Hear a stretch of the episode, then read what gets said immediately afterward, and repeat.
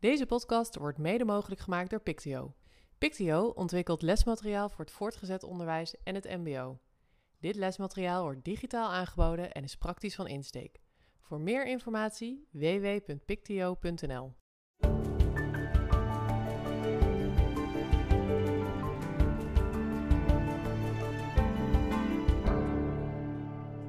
Welkom bij de Pictio Onderwijs Podcast. De podcast over onderwijs in de breedste zin van het woord. En we zijn vandaag aangekomen bij aflevering 23. En uh, zoals elk jaar kijken we altijd een beetje terug en vooruit aan het einde van het jaar. Dat hebben we de afgelopen twee jaar met uh, uh, Jan Brandsen gedaan. en dit jaar hebben we een andere gast, Marcel van Herpen. maar de belangrijkste man die we uiteraard aan tafel hebben zitten is Wietse Niese. Wietse, welkom. ja, dankjewel Wim. Uh, ik ben Wietse, ik ben directeur onderwijs en kwaliteit. En Wim, dan wil jij vast ook nog wel even zeggen waar je vandaan komt, toch? Oh, dat wil ik zeker wel even zeggen. Ik ben uh, Wim Pelgrim, docent Nederlands op het Klippenberg College en directeur van Stichting Blockchange. En zoals gezegd gaan we vandaag terugkijken met Marcel van Herpen. En ik kan me niet voorstellen dat er mensen zijn die niet weten wie Marcel is, want we hoorden net dat hij zo'n 100 um, voordrachten, optredens, ik weet niet hoe je het zelf noemt, per jaar uh, houdt. Uh, maar misschien toch handig dat je nog even uitlegt wie je bent en wat je doet. Goedemorgen mannen, Marcel van Herpen, uh, medewerker van het Centrum Pedagogisch Contact. ja, en ehm, inderdaad, mensen zouden mij wel ergens in het onderwijs tegen hebben kunnen komen bij een van de lezingen of masterclasses die ik al heel lang geef. Ehm, mijn, mijn, uh, mijn schoolwieg, mijn, uh, mijn professionele wieg stond bij het ervaringsgericht onderwijs, de Leuvense school. ja, en heb, heb van daaruit heel lang voor de klas gestaan, maar ook snel in een internationaal netwerk terechtgekomen. Dus het geluk gehad dat ik op de hele wereld de, de mooiste en moeilijkste scholen en pedagogische contexten heb mogen zien en daarin heb mogen werken.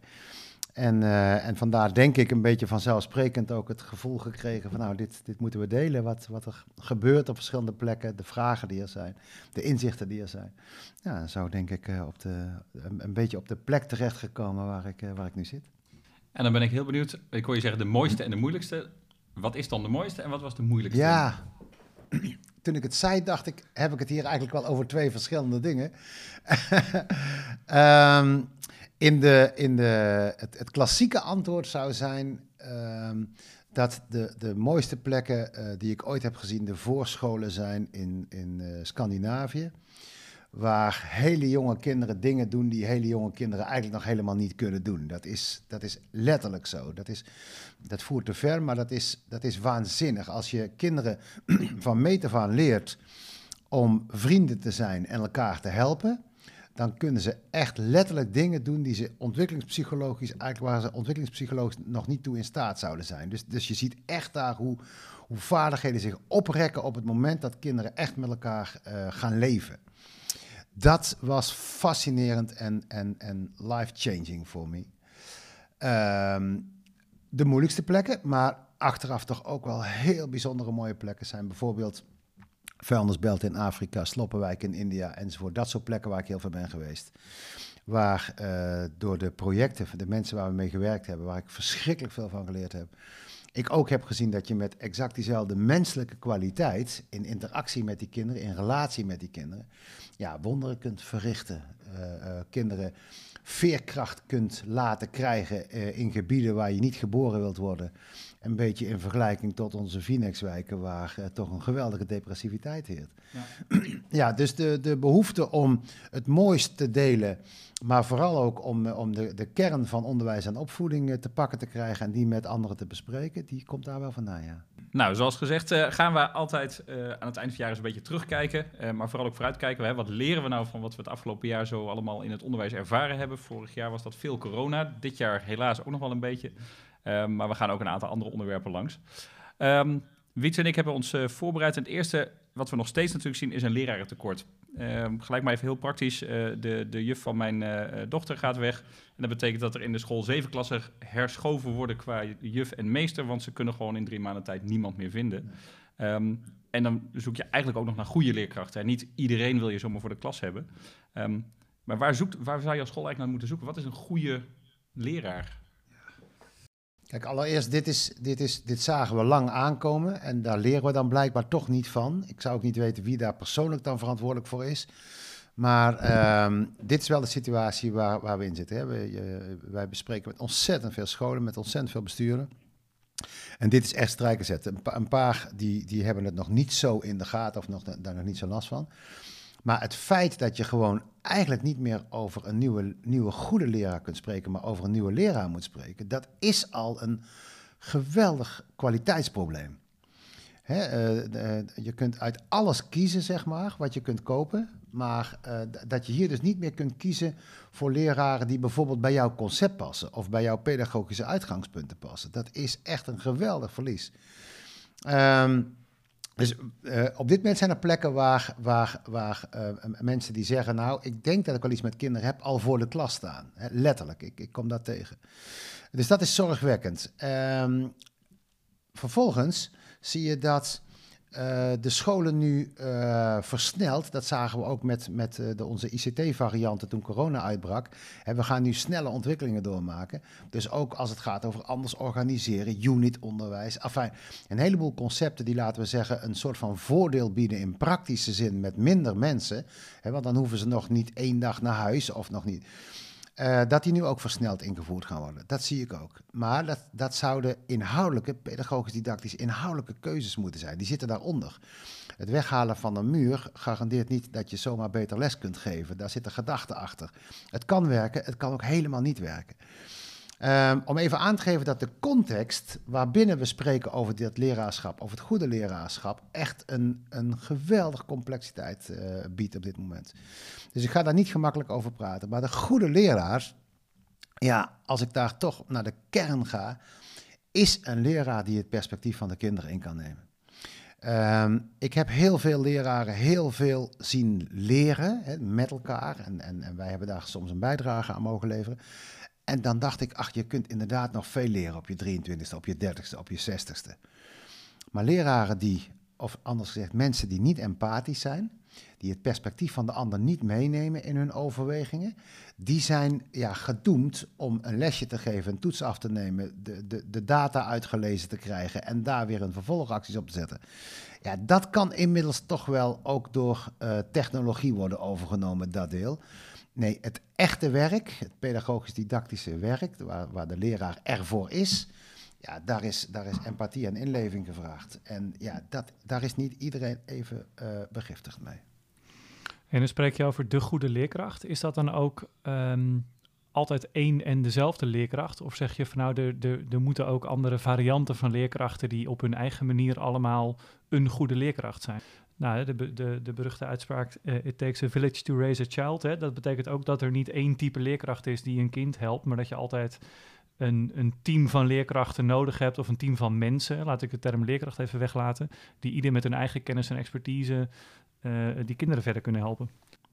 Ja, nee, eens. En, uh, en ja, ik, ik, ik, praat hier niet gemakkelijk over hoor, want ik kan het wel proberen te duiden, maar dit heb ik echt geleerd in hele complexe samenlevingen.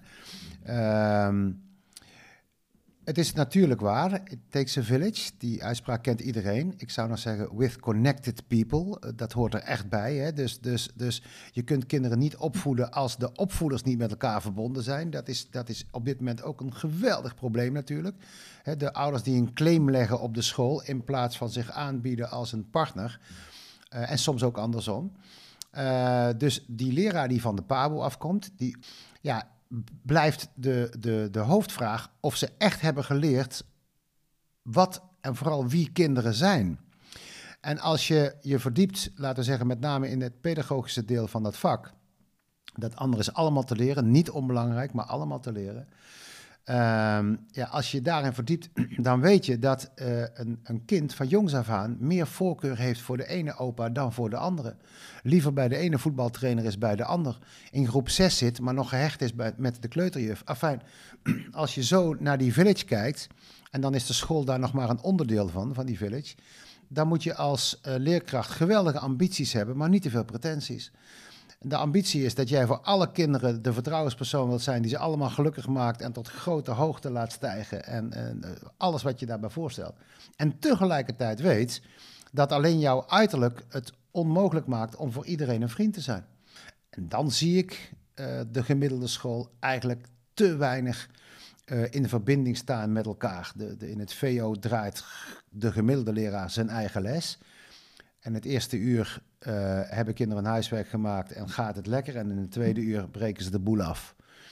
Hè, wat, in het, wat in het PO een, een slecht pedagogisch klimaat heet, heet in het VO een ordeprobleem.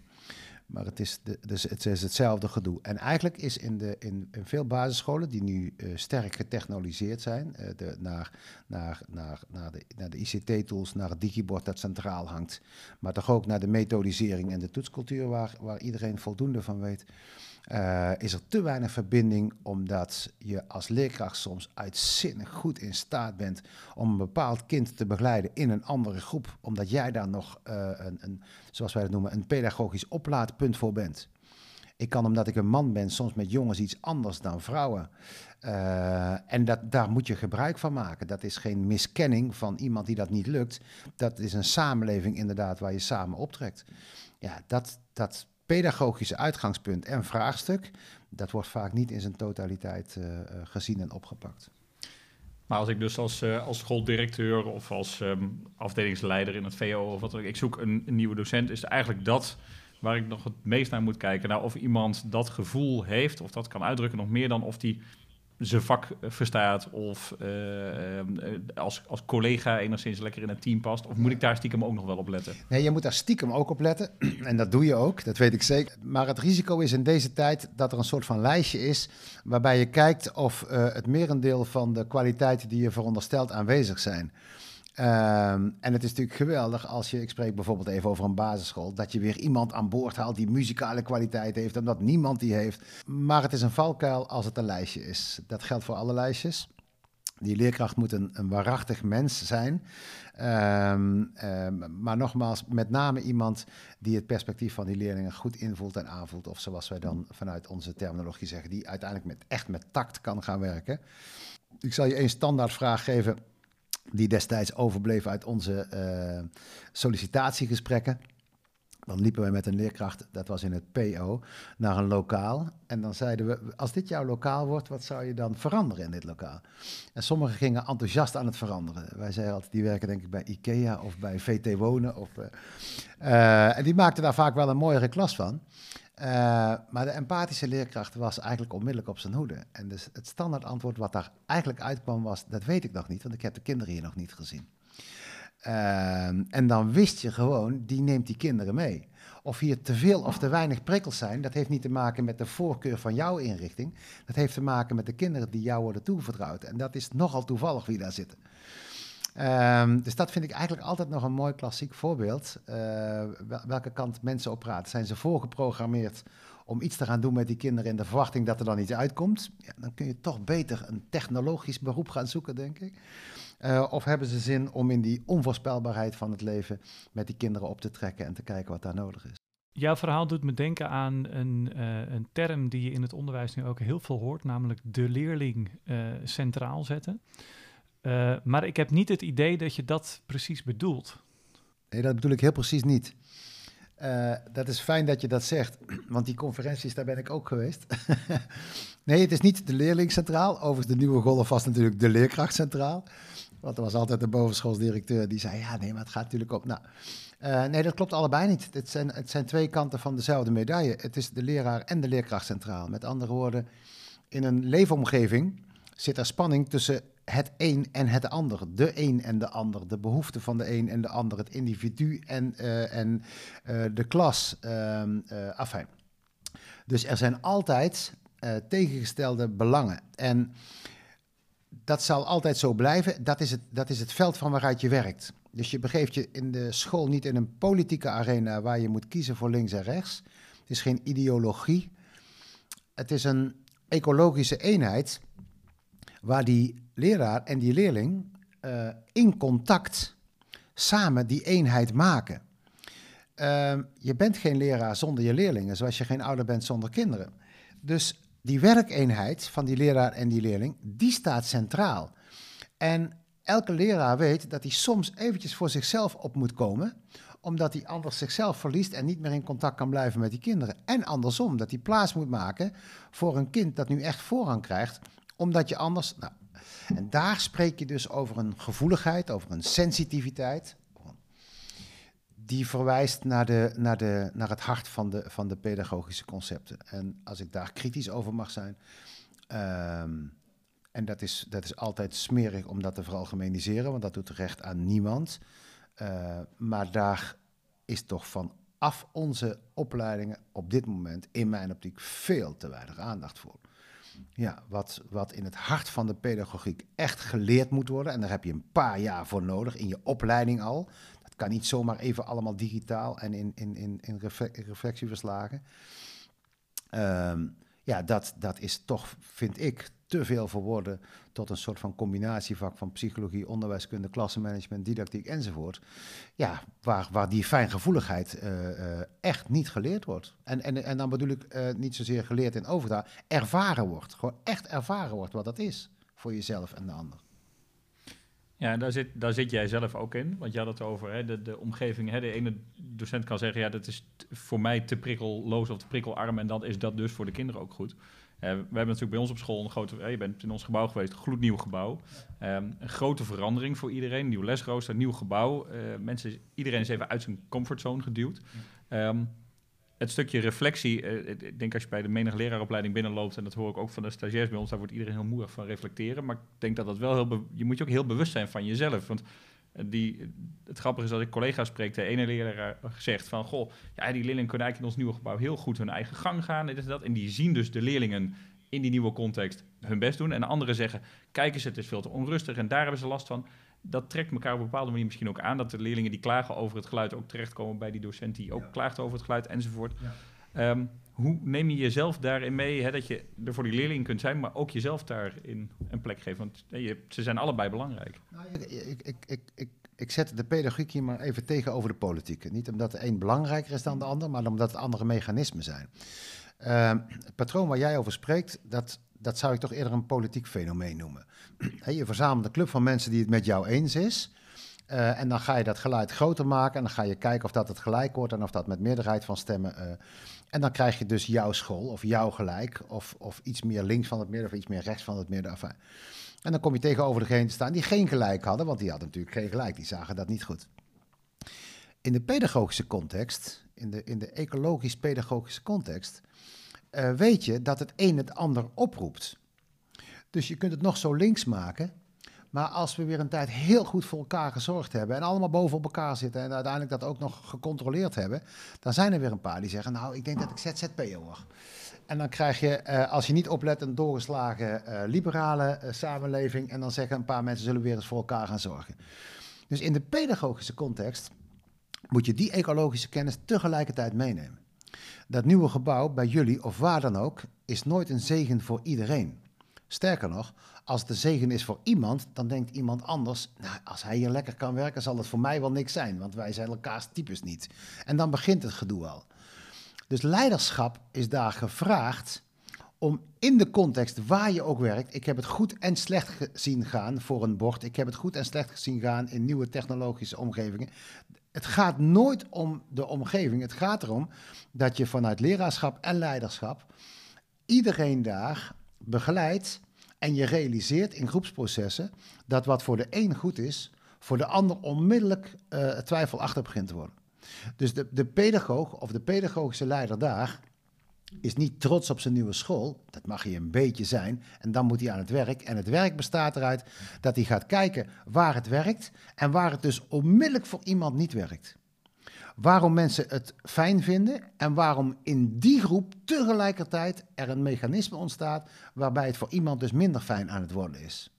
Ja, snap ik. Nou, ik zit naar je verhaal te luisteren, maar zo aan enerzijds denk ik, uh, je snijdt echt een aantal punten aan. Die gaan over politiek, die gaan over, maar ook over wie je als mens bent. En ik hoor er ook haast een beetje, uh, nou, ik word er ook niet eens zo heel vrolijk van, omdat ik me op een punt ook gerealiseerd heb van, hey, de impact die ik als leerkracht heb, die is echt uh, best wel minimaal. Terwijl je als leerkracht je soms ook een soort van superheld voelt, die, die de wereld moet redden. En dan blijkt nou, dat je helemaal niet eens heel belangrijk bent, uh, maar op specifieke momenten heel belangrijk kan zijn.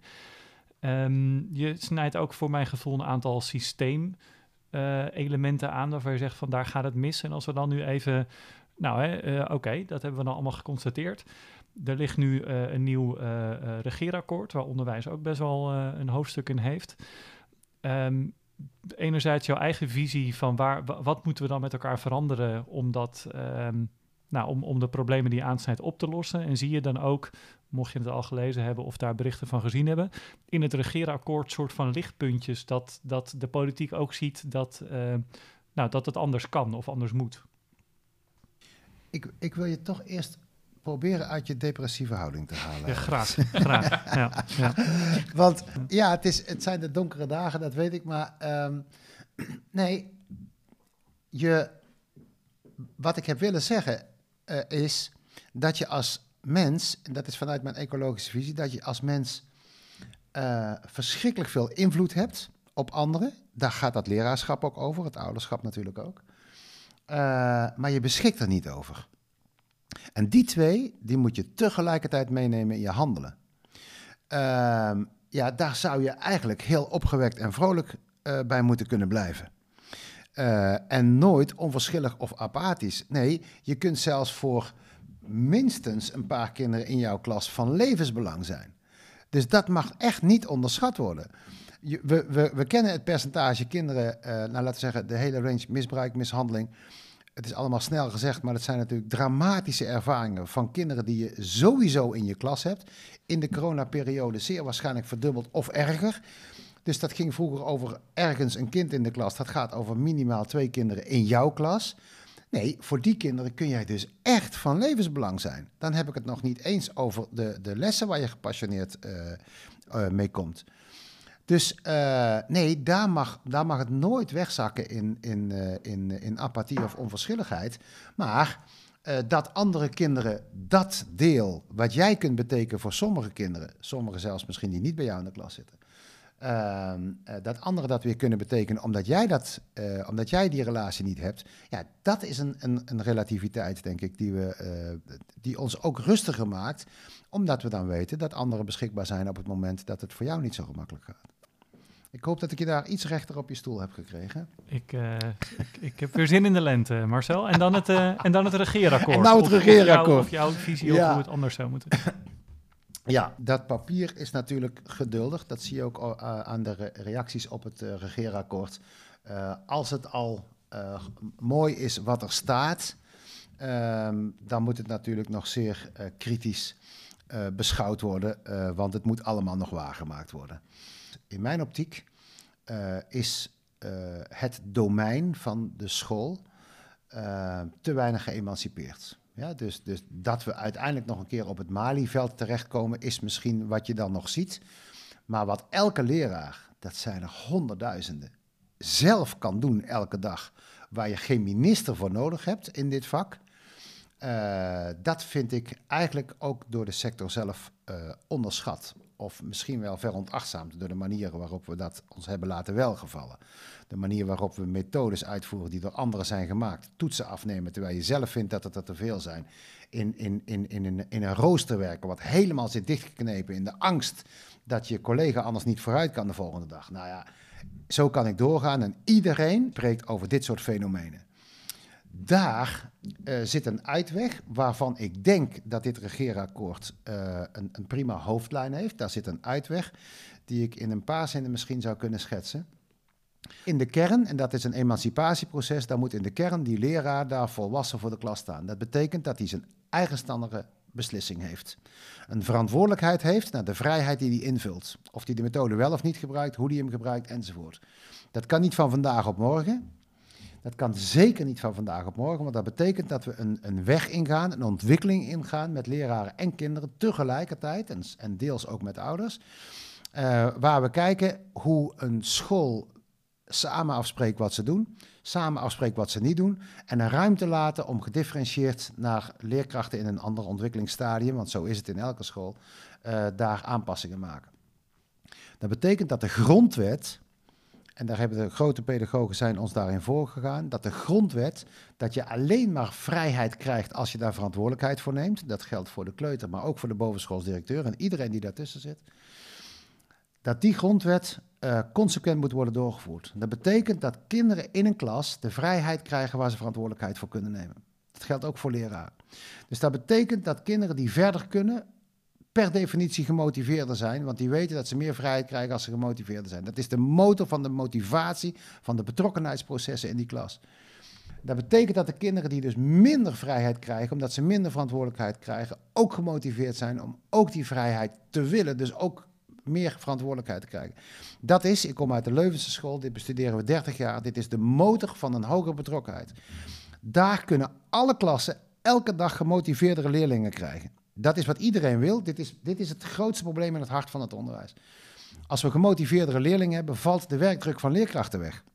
Dat zeg ik simpel, maar dat is wel zo. Betekent dat die leerkracht met dit principe, en de, de, de hoofdlijn van het regeerakkoord maakt dat mogelijk, maar dat is iets wat je zelf moet doen. Dat die leraar dus zelf, die school dus zelf, dat bestuur dus zelf ervoor kan zorgen dat de werkdruk afneemt, dat de, de motivatie van leerlingen toeneemt en dat uh, de kansenongelijkheid afneemt. Ik, ik, vind het heel grappig als ik hier naar luister, dat ik denk, bij alles wat je zegt, hebben we eigenlijk helemaal geen minister van Onderwijs nodig. We hebben vooral onszelf nodig uh, binnen, een, uh, binnen een schoolcontext. Hoeft er eigenlijk, hoeft er eigenlijk geen wetten te veranderen om dit voor elkaar te maken. Nee, maar daarom, daarom heb ik, maar dat is deel 2, dat zal ik proberen in drie zinnen te doen. Dat heb ik wat uitgebreider in mijn boekje beschreven. Daarom moet het deltaplan, en een delta is een kering, dat is iets buiten houden. Daarom moet dat deltaplan wel gemaakt worden in deze regeerperiode. Uh, en dat deltaplan gaat over wat uh, het onderwijs zelf doet. Hè. De commissie Dijsselbloem heeft het, het, het, hoe en het wat al gescheiden. Maar dat moet nu echt gepraktiseerd worden. Dat is gewoon nooit gebeurd. Eigenlijk staat de minister nog steeds met één been uh, in die klas. Uh, daar moet hij uit. Hij moet randvoorwaardelijk moet hij zorgen dat de zaken op orde zijn. Dus een leraar moet niet bezig zijn met de gebouwde financiën en misschien zelfs voor een deel iets minder als het kan, dat is best precair, maar achter de voordeur. Ik denk echt dat daar aan die kant, dat is in dit regeerakkoord nog wel spannend hoe ze dat gaan doen, uh, maar daar zou, het dus, uh, daar zou de, de, de, de zorg op de leerkracht wat ontlast uh, moeten worden. Um, maar nog bijna los van dat laatste punt, als dat deltaplan gemaakt wordt, dus echt een scheiding tussen de voorwaarden die het ministerie goed op orde brengt en een ontwikkeling die ze aan de school zelf overlaten, want ouders willen niet naar een slechte school, dus dat gaat zichzelf reguleren, dat hebben we in Scandinavië ook gezien, uh, ja, dan, dan krijg je echt ontwikkeling.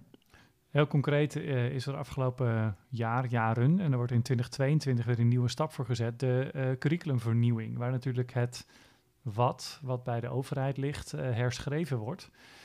Uh, er is een wetenschappelijke uh, commissie. SLO heeft nu de opdracht gekregen om daar um, nou, concrete invulling aan te geven op basis van de opbrengsten van curriculum.nu, waarbij 150 leraren en, en, directeuren daaraan gewerkt hebben. En er moet een extra focus komen op burgerschap. Um, ja, heb je nou het idee dat daar juist weer de vrijheid komt die we nodig hebben? Of zie je daar dan juist weer wat je schetst, hè, de, de, de overheid die toch een soort van met één been nog in de klas staat in terug?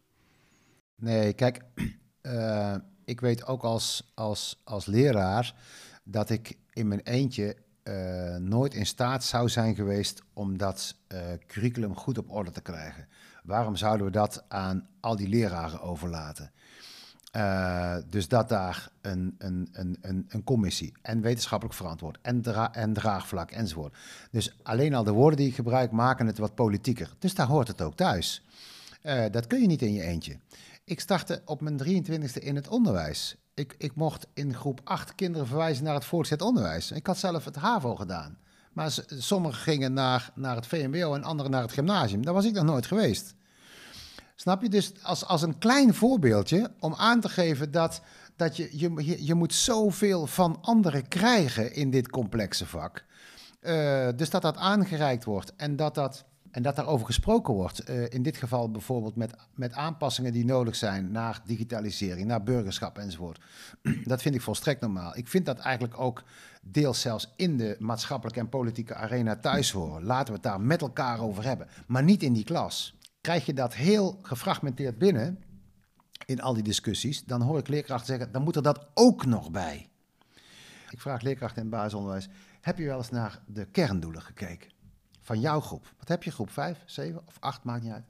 Kijk, heb je, nee, de meesten hebben niet naar de kern. Als, als ik, als ik, ze hebben er soms wel een mening over, maar als ik vraag noem maar eens vijf, dan heb ik eigenlijk nooit iemand ontmoet die dat kan.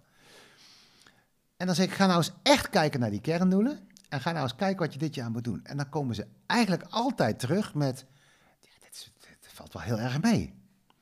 Ja, als je ze verstopt in een methode en je hebt die methode niet gemaakt en je weet zelf niet wat je aan het doen bent, ja, dan heb je het hartstikke druk.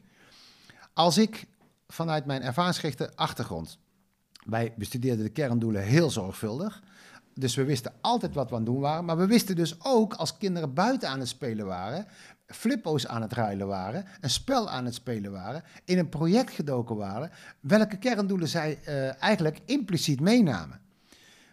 Twee echte projecten, dus geen thema's en een beetje uitwerken en knippen en plakken, maar echte projecten, dat kinderen echt op onderzoek gaan per jaar, nou dan, dan, dan, dan hoef je nooit meer naar de kerndoelen te kijken. Die heb je, die heb je ruimschoots. Met andere woorden, op het moment dat je intentioneel en betekenisvol met kinderen werkt en ze daarin meeneemt, dan is dat curriculum gemakkelijk te doen. docenten hebben natuurlijk wel meegedacht in, in, in de aanloop. We hebben ook interviews gehad eh, twee jaar geleden bijna met eh, eh, mensen daarvan. Het grappige is dat voor heel veel docenten is het iets wat inderdaad over de schutting komt. Ehm, en ze gaan er pas over nadenken als het inderdaad zover is. Terwijl docenten aan de andere kant, en dat zie ik bij mijn vak Nederlands ook, wij gaan nu gelukkig versneld het nieuwe curriculum in.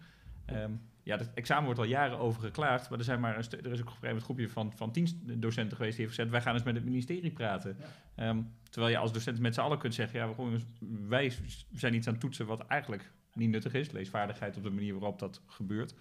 Heb jij een idee waar het vandaan komt dat docenten dus vaak eh, naar de andere, hè, een soort wij-zijgevoel, de minister, eh, hè, de schooldirectie, ze doen dit, ik moet maar hier in mijn lokaal. Er zit een soort van wij-zij-denken heel vaak in. Ja, waar, waar komt dat Ja, en wij, en wij zij denken is dus, hoort in de politieke arena. Mm. Hè? Dat is prima dat je dat in de Tweede Kamer doet.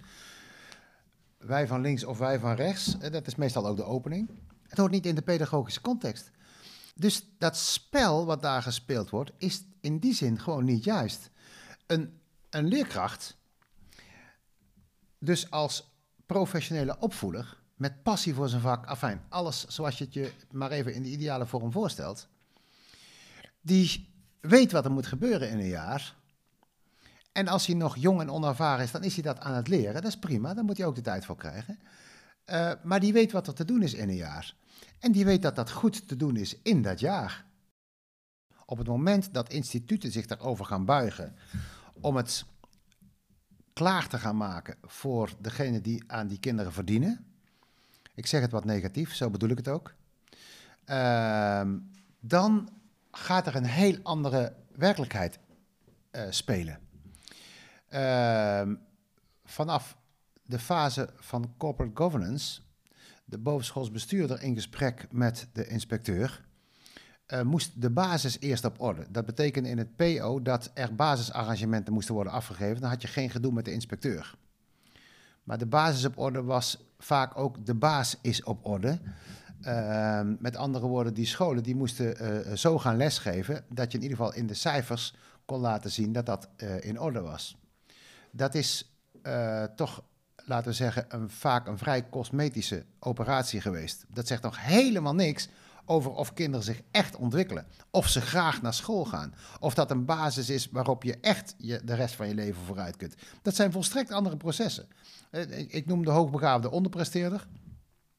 Die, die, eh, die, die, eh, die geweldig scoort, maar die, die op zijn 23e met zijn leven niet verder kan, omdat hij dat nooit geleerd heeft. Dat is een immens probleem op dit moment. Dat kennen we allemaal. En aan de onderkant zijn er kinderen die worden zielsgelukkig in het praktijkonderwijs, maar voor die tijd worden ze een paar jaar lang gepest omdat ze niet naar het HAVO kunnen. Dat zijn afschuwelijke ontwikkelingen. Dat, dat, dat mogen we onze kinderen niet meer aandoen. De, de demotivatie van Nederlandse kinderen, dat is toch eigenlijk onwaarschijnlijk in een land waar we altijd de gelukkigste kinderen van de wereld hadden. Daar zien we de frictie eh, van dit fenomeen. Als ik het omdraai in een beeld, ik had de bovenbouw van eh, de basisschool aan het einde en daar kon ik eh, kerndoelen of eh, andere dingen die van buiten afkwamen op tafel leggen. Dat kan in elke bovenbouw, dat kan in elke klas in het voortgezet onderwijs. En zegt, dit moeten wij dit jaar doen. Hoe hadden jullie dat gedacht? Hoe gaan wij dat doen? Waar hebben jullie mij voor nodig? Wanneer moet ik dan instructie geven? Wanneer is dat te veel of te weinig? Voor wie geldt dat wel of voor wie geldt dat niet? En ik heb maar één basiswet. Als jullie denken hier vrijheid in te kunnen nemen, met andere woorden, je kunt al vooruit, of je dacht dat je dat niet in de klas hoeft te doen, of van huis uit of wat dan ook, is er één uh, andere kant van de medaille en dat is de verantwoordelijkheid. Hoe weet ik dan dat dat goed is? Hoe laat je dan zien dat dat klopt? Hoe zorg je dan dat andere daar geen last van hebben? Dat anderen daarvan profiteren? Hoe weet je dan dat wat voor jou geldt ook voor anderen geldt? Dat is burgerschap. Dat is, dat is het emancipatieproces van elk kind door de ontwikkeling van de emancipatie van de leraar tegelijkertijd te koppelen aan het democratiseringsproces. dus, dus wat goed is voor de een, is goed voor de ander. Dat is burgerschap. Dat is geen lesje op vrijdagmiddag. Dat is, dat is, een, dat is een attitude waarbij we samen optrekken. Waarbij we niet naar huis kunnen als iemand het niet goed maakt. Waarbij we niet naar huis kunnen als die teringbende niet opgeruimd is. Waarbij we niet naar huis enzovoort. Daar ben je soms boos over, daar ben je soms zielsgelukkig over. Daar trek je samen in op. Ja, dat, dat zijn we natuurlijk door die methodisering, maar vooral ook door die geweldige, afschuwelijke toetscultuur. Uh, uh, als persoon gewoon bijna kwijtgeraakt. Uh, maar de eindtoets, daar is, er is een mooi stuk geschreven. ik zal het ook in, het, in, de, in de show notes, zoals dat zo mooi heet, op linken. de kat en de bel hè, over de CITO als sturingstoets. voor niveaubepaling, hè, de, de, de rol die dat krijgt, ook in kwaliteitsbepaling van scholen soms. Hè, datzelfde geldt voor de examenresultaten. Uh, bedoel, ik kan altijd zorgen dat mijn leerlingen goede examenresultaten halen als ik ze daarvoor maar tegenhoud. Uh, dus uh, wat zeggen die cijfers? Um, hoe gaan we daarvan afkomen dat straks, en dan neem ik CITO-toets, want iedereen heeft daar een beeld bij als, als, als uitgangspunt. Hoe voorkomen we dat dat een ja, eigenstandige werkelijkheid blijft in het onderwijs? Ja, je, je verwijst naar het, het werk van Karen Heij. ja, ik vond het indrukwekkend. Daar heeft ze ons echt een dienst bewezen. We, we, we, kunnen maar één risico lopen en dat is dat dit ergens op een stapel komt te liggen. Dit moet echt bovenop elk bureau blijven liggen. Um, zij heeft, uh, als je het leest en als je haar hoort, Ehm, de, de, de onzin blootgelegd. En dan niet zozeer omdat het onzin is, maar in de ontwikkeling geschetst. Hoe hele goede bedoelingen, dat hebben we vaker gezien, zelfs bij Nobelprijswinnaars, hele goede bedoelingen echt verkeerd kunnen worden opgepakt. Ja, daar moeten we leren ehm, van hoe dat werkt. Dus niet zozeer wat iemand daar verkeerd heeft gedaan, ik begrijp ook dat iemand met enthousiasme bij het CITO kan werken en met de beste bedoelingen een toets kan maken. Daar gaat het me helemaal niet om. Ik ken zelfs leerkrachten die als die niet ondersteund worden met mensen die methodes en toetsen maken, niet weten wat ze moeten doen. Dus ik zeg niet dat het vandaag weg moet. Ik zeg dat er een bewustzijn moet komen waarbij je moet realiseren wat je daar aan het doen bent. En de vraag is niet, gebruik jij een toets? De vraag is, gebruik jij nog een toets? Waarom gebruik jij nog een toets? Wat kun je niet waarom je nog een toets gebruikt? En ik zal je het meest afschuwelijke voorbeeld, dat kan ik echt voelen als ik het vertel, gebruiken van honderden klossers die ik, waar ik mee heb gewerkt, de, de, de kleuterleidsters. Die waren echt opgeleid om kinderen te doorgronden, om te variëren met materiaal, hadden de ontwikkelingspsychologie op orde, gingen op huisbezoek, moet ik het nog een keer zeggen, gingen op huisbezoek. Dan kan iedereen dat gewoon vandaag weer gaan doen, dat is iets wat je kunt doen. Dan heb je die spreadsheets allemaal niet nodig. Maar zelfs die groep, daar heb ik er honderden van ontmoet, die met tranen in ogen tegen mij zeiden: Wat jij vertelt, dat deden wij vroeger. Alsof we over de middeleeuwen spreken. En dan zeiden ze: Ik weet niet of ik het vandaag nog kan. Zo hebben we onze mensen voorgeprogrammeerd.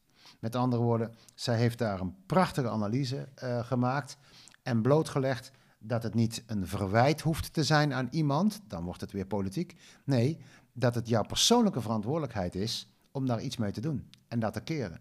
En de school die uiteindelijk de CITO eruit gooit omdat ze dit rapport hebben gelezen, die zijn wat mij betreft misschien iets te snel. Nee, jij neemt een persoonlijke verantwoordelijkheid en je verantwoordt je waarom je dat wel of niet gebruikt en wanneer je het wel of niet gebruikt. En dat leg je uit aan je, aan je kinderen in eerste instantie en bespreek je met je kinderen. Daarna aan de ouders en de collega's en dan pas aan het bevoegd gezag. Dat is een geëmancipeerde leerkracht. Ik heb nog één vraag, uh, misschien ook een beetje afsluitend. Um, we, we, kijken uh, terug op 2021 en, en, blikken vooruit op 2022. Um, ehm, als wij, uh, het is misschien een, moeilijke vraag voor jou te beantwoorden, maar um, omdat je, je ziet alles integraal en dat, dat, dat snap ik. Um, maar stel, we zitten volgend jaar uh, weer bij elkaar. Wat, uh, wat, wat zou de positieve verandering in 2022 uh, volgens jou moeten zijn? Wat, wat, wat is het eerste stapje wat we komend jaar eh, kunnen zetten en moeten zetten, wat jou betreft? Nou, ik vind het niet grappig om het te zeggen, maar ik durf het wel. Ehm, naar analogie van een actualiteit. We, we, wisten dat er in de, in de, in de ICT-ontwikkeling echt een slag gemaakt moest worden. Die, uh, die ging voor een deel heel snel toen er noodzaak was. iedereen zei, we hebben daar in drie dagen iets gedaan. We dachten dat we er tien jaar over zouden gaan doen. Nou, als je dat in je achterhoofd houdt, dan hoop ik, nogmaals niet omdat ik dat grappig vind, maar wel omdat ik dat echt op verschillende plekken in de wereld heb gezien, dan hoop ik dat de noodzaak, de noodzaak van het tekort, terug naar de kern, waar zijn we voor nodig? dus, dus straks echt uh, uh, te veel kinderen in te weinig tijd met te grote ontwikkelingsvraagstukken, betekent dat we iets over zullen moeten laten aan iets anders dan onszelf, omdat we het anders niet redden. Dan hoop ik wel dat iets van de noodzaak van dit moment, we kunnen niet meer alle kinderen bedienen uh, zoals we dat deden, dat dat oplevert dat we ook niet meer alle kinderen gaan bedienen die dat niet nodig hebben. Dat we gaan kijken welke kinderen wat nodig hebben en daar veel preciezer op gaan uh, acteren. Dus dat de kinderen, en dan kom ik terug op het basisprincipe, echt van ons leren dat ze de vrijheid krijgen om te doen wat nodig is, als ze daar verantwoordelijkheid voor dragen. En wij dus veel preciezer beschikbaar zijn voor de kinderen die dat nog nodig hebben. Dat is geen bezuinigingsoperatie, dat is een, dat is een zuivere pedagogische operatie. Maar wel met als gevolg uh, dat daar dan zeer waarschijnlijk toch minder geld nodig is voor de uh, processen die nu uh, uitgerold worden, geïmplementeerd worden, geborgd worden. Enfin, in managementtaal uit te drukken zijn.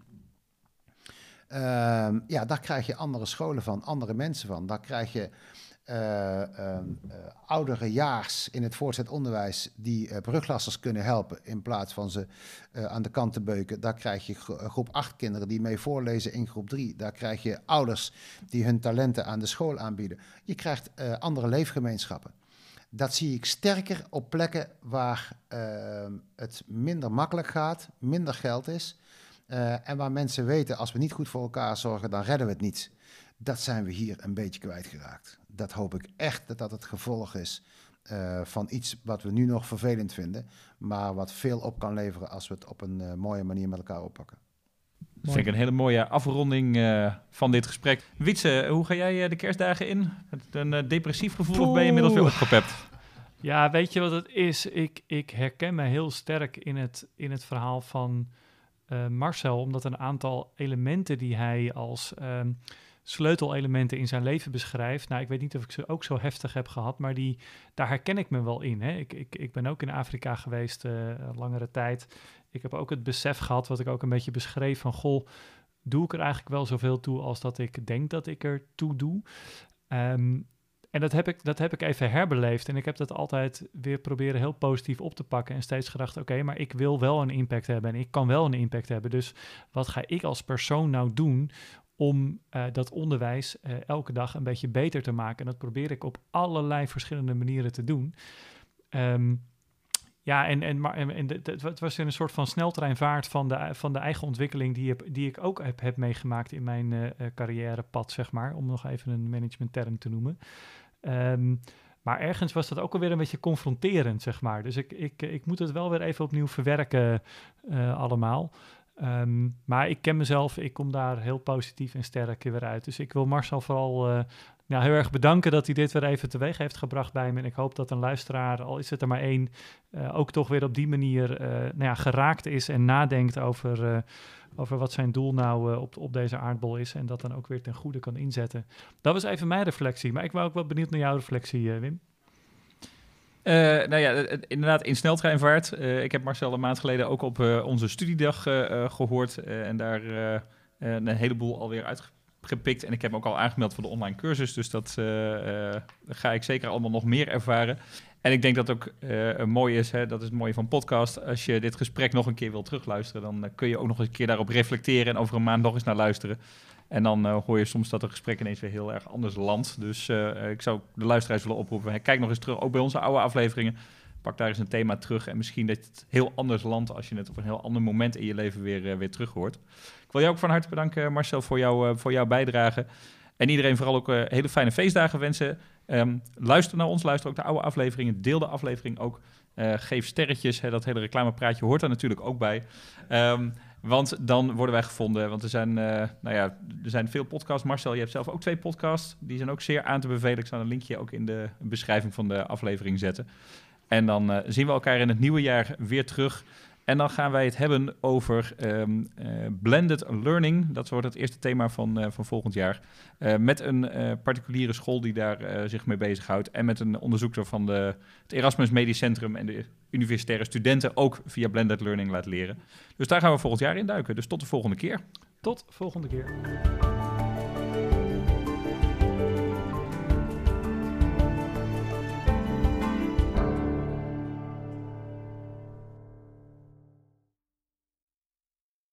Deze podcast wordt mede mogelijk gemaakt door Pictio. Voor meer informatie www.pictio.nl. Wil jij de Pictio Onderwijs mogelijk maken? Dat kan.